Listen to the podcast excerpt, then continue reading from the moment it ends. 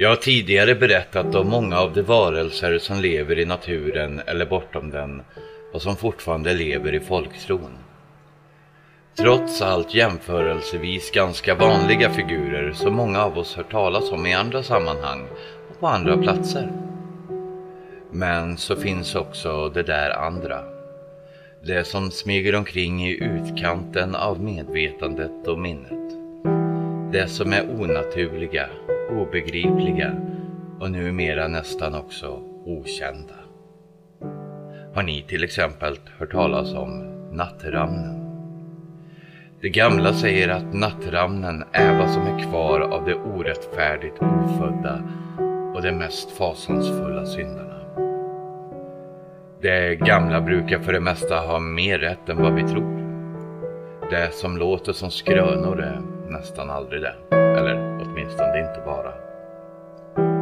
Nattramnen kommer bara ut om natten så som namnet antyder. Det är en stor svart skuggliknande fågelaktig varelse som utstöter ett outhärdligt knarrande skrik medan den flyger över marken. Alltid från väster till öster och aldrig lägre än en oxe kan bära sitt ok. Så talar det gamla om nattramnen. Om man har oturen att råka på den här varelsen kan man bli blind, förlora förståndet eller rent av dö. Det sägs att nattramnen är en av kyrkogårdens onda varelser och att den väcks till liv av kyrkogrimmen. Kyrkogrimmen är den som vakar över kyrkan när ingen annan är där, håller ordning på både levande och döda och vakta kyrkans dyrbarheter. Det sägs att kyrkogrimmen är ett djurspöke som onda människor offrat för beskydd. Det ser till att ett eh, levande djur muras in i kyrkans väggar eller ibland i muren runt omkring. Och det är det djuret som sedan blir till en kyrkogrim. Det gör man för att skydda kyrkan från nattliga besökare och grimmen sägs kunna döda om man närmar sig kyrkan i fel avsikt eller vid fel tidpunkt.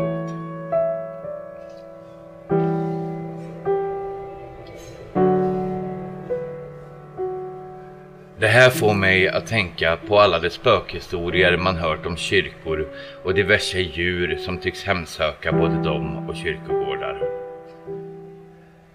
Det är inte alls ovanligt med sådana historier ensamt. sant? Ängsö kyrka med sina vita hundar som springer genom muren är bara ett sådant exempel. Kanske är det i själva verket kyrkogrimmen som visar sig i alla de där historierna. Hyllemor är en kvinnlig varelse som företrädesvis förekommer i de södra delarna av landet. Hon gömmer sig bland fläderbuskar och visar sig bara på julafton iklädd grön kjol, röd tröja och ett randigt förkläde. Hon är barhuvad och har långt vackert lockigt hår. Om man så önskar kan man offra lite julöl eller julgröt till henne och i gengäld få en god skörd kommande år. Om man däremot förolämpar henne eller råkar skada en fläderbuske kan det hända att man straffas med hylleskoll, ett slags smärtsamma utslag eller en fruktansvärt outhärdlig tandvärk. För att bota hylleskoll måste man tvätta sig i mjölk som inte får vara mer än en timme gammal och sedan slå ut mjölken i fläderbusken samtidigt som man säger Det ger jag till dig om du vill låta bli mig och förlåt att jag kom dig för när.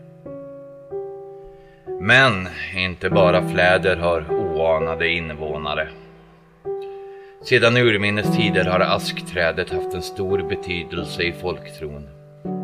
Trädet Yggdrasil i den fornordiska mytologin var en ask till exempel. Och långt in i våra dagar ansågs bark från ask stilla blod och dess blad vara bra mot ormbett. Och så finns ju Askefroa.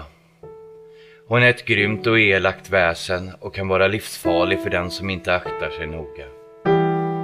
Hon är trädet själv och dör hon så dör trädet. Dör trädet så dör hon.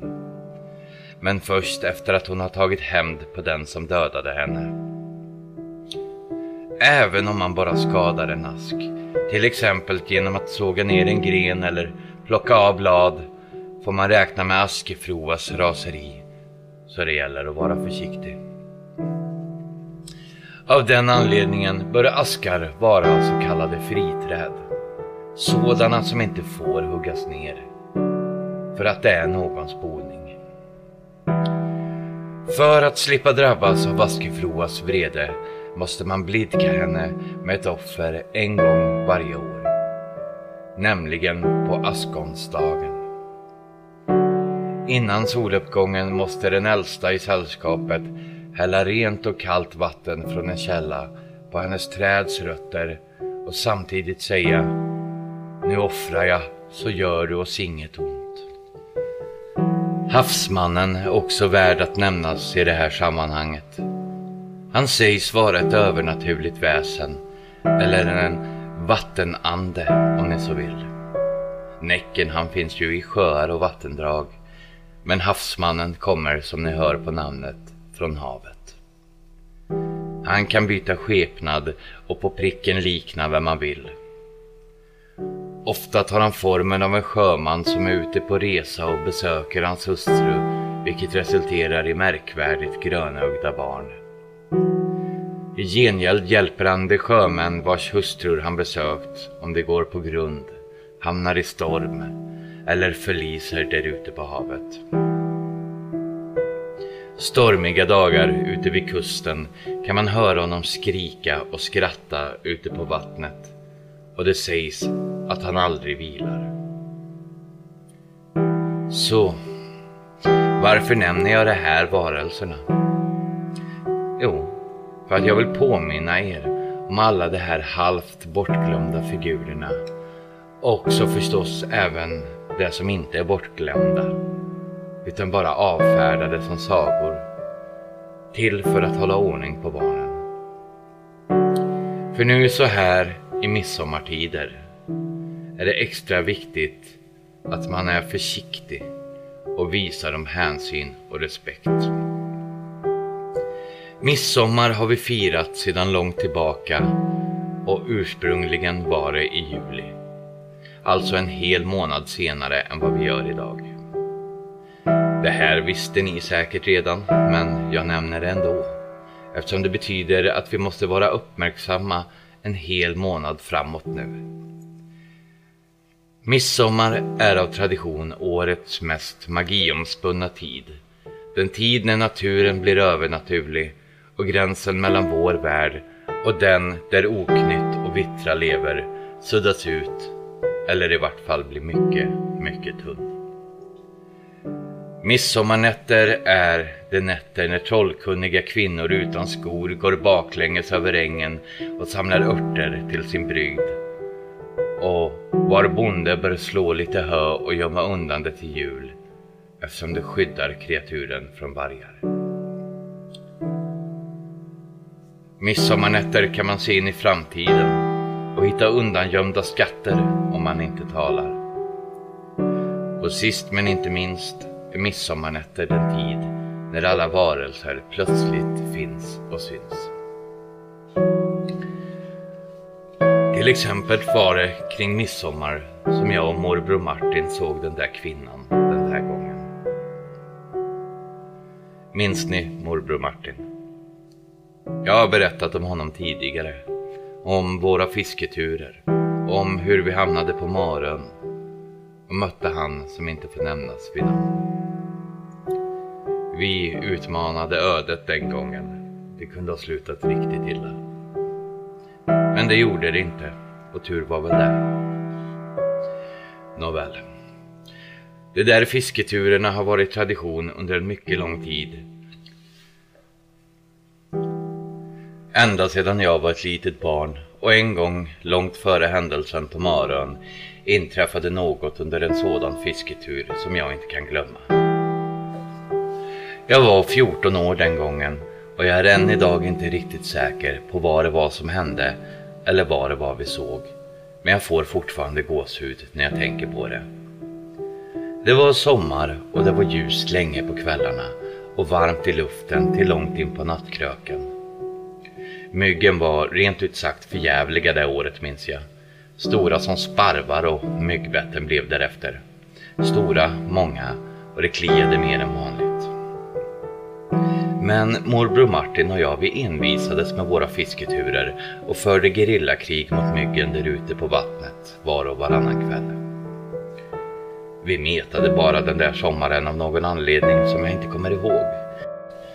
Och därför ansåg morbror Martin att skulle vi fiska fick det bli tidigt på morgonen eller sent på kvällen när det var lite svalare. Annars nappar det inte påstod han. Jag har aldrig varit särskilt morgonpigg och det är inte han heller. Så alltså fick det bli kvällsfiske.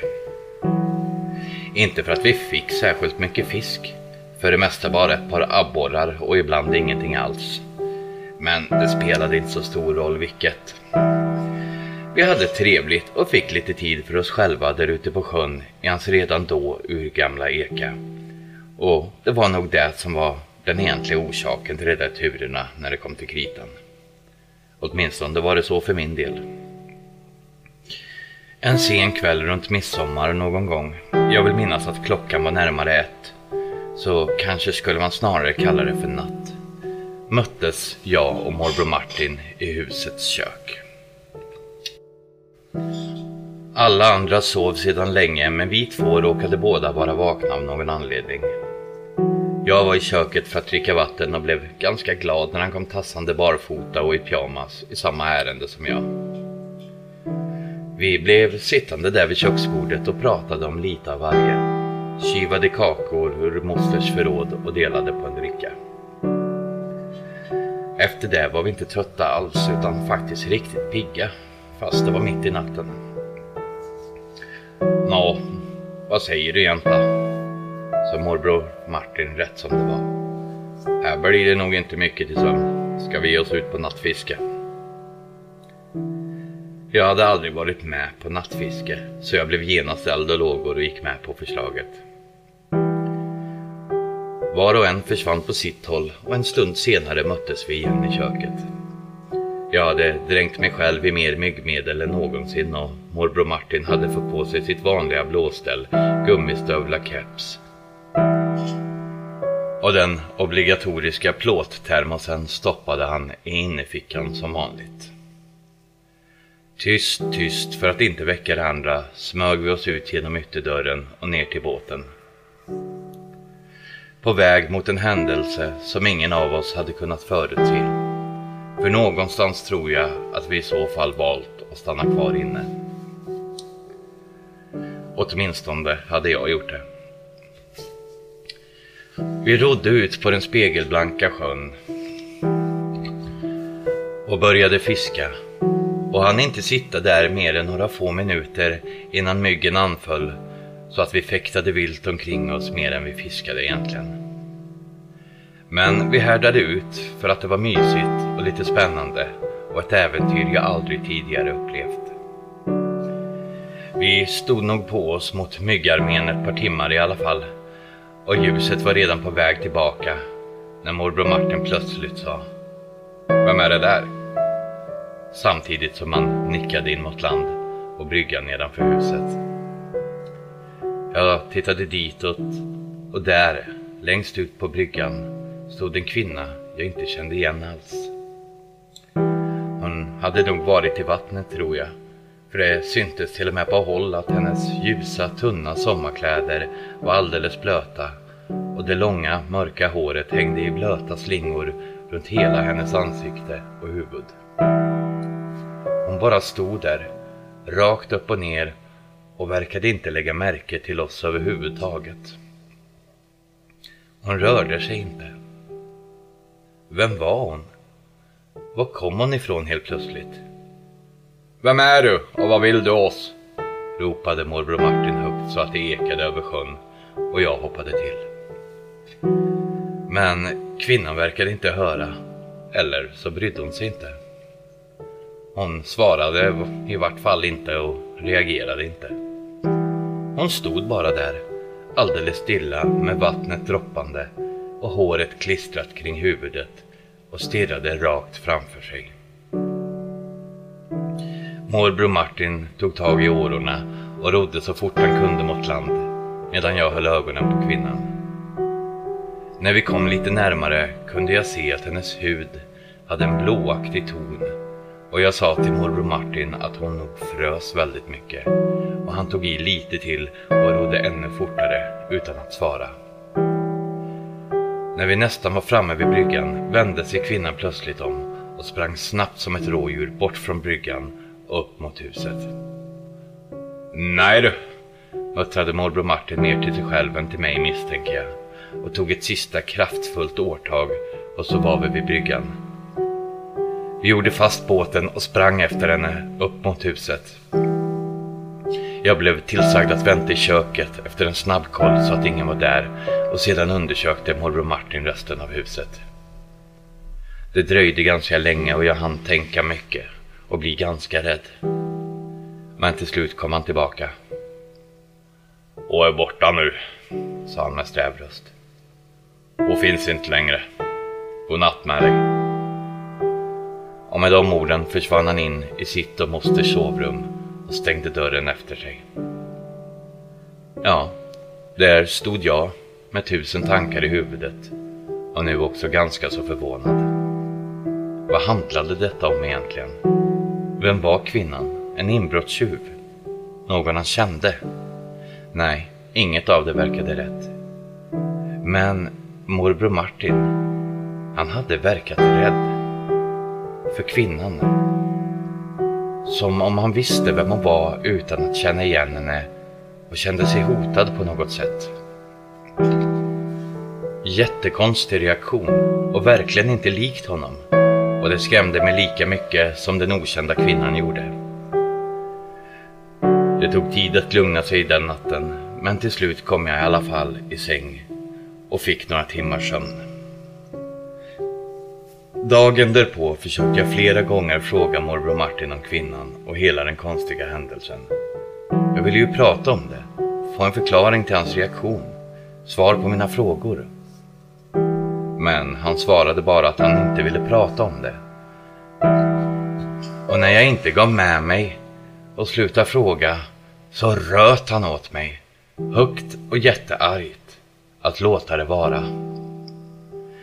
Efter det vågade jag inte fråga fler gånger. Jag vågar fortfarande inte fråga igen fast det gått så många år.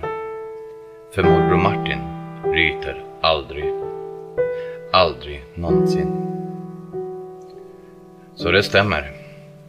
I midsommartid ser man sådant som är dolt. För det är då de kommer fram. Då, då de inte längre bryr sig om att dölja sig i skuggorna, mörker eller ens skymning. Varenda varelse kommer ut i ljuset. Också det som kanske inte kommer fram någon annan gång än just då. Så var försiktiga där ute i sommarsverige ett tag framöver och var mycket uppmärksamma. För nu följer en tid när det inte alls är så där alldeles omöjligt att ni får se sådant som ni annars bara hört talas om i historierna i När mörkret faller. Minns mina ord.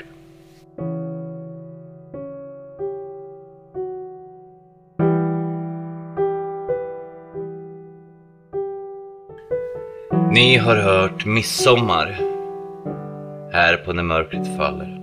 Skriven utav Mikaela Schmidt och uppläst av mig, Tommy Nordin. Och det här är vårt sista avsnitt för säsongen. Säsong 4. Vem hade kunnat tro det? Säsong 4 i alla fall kommer ut i augusti igen. Och då är vi tillbaka.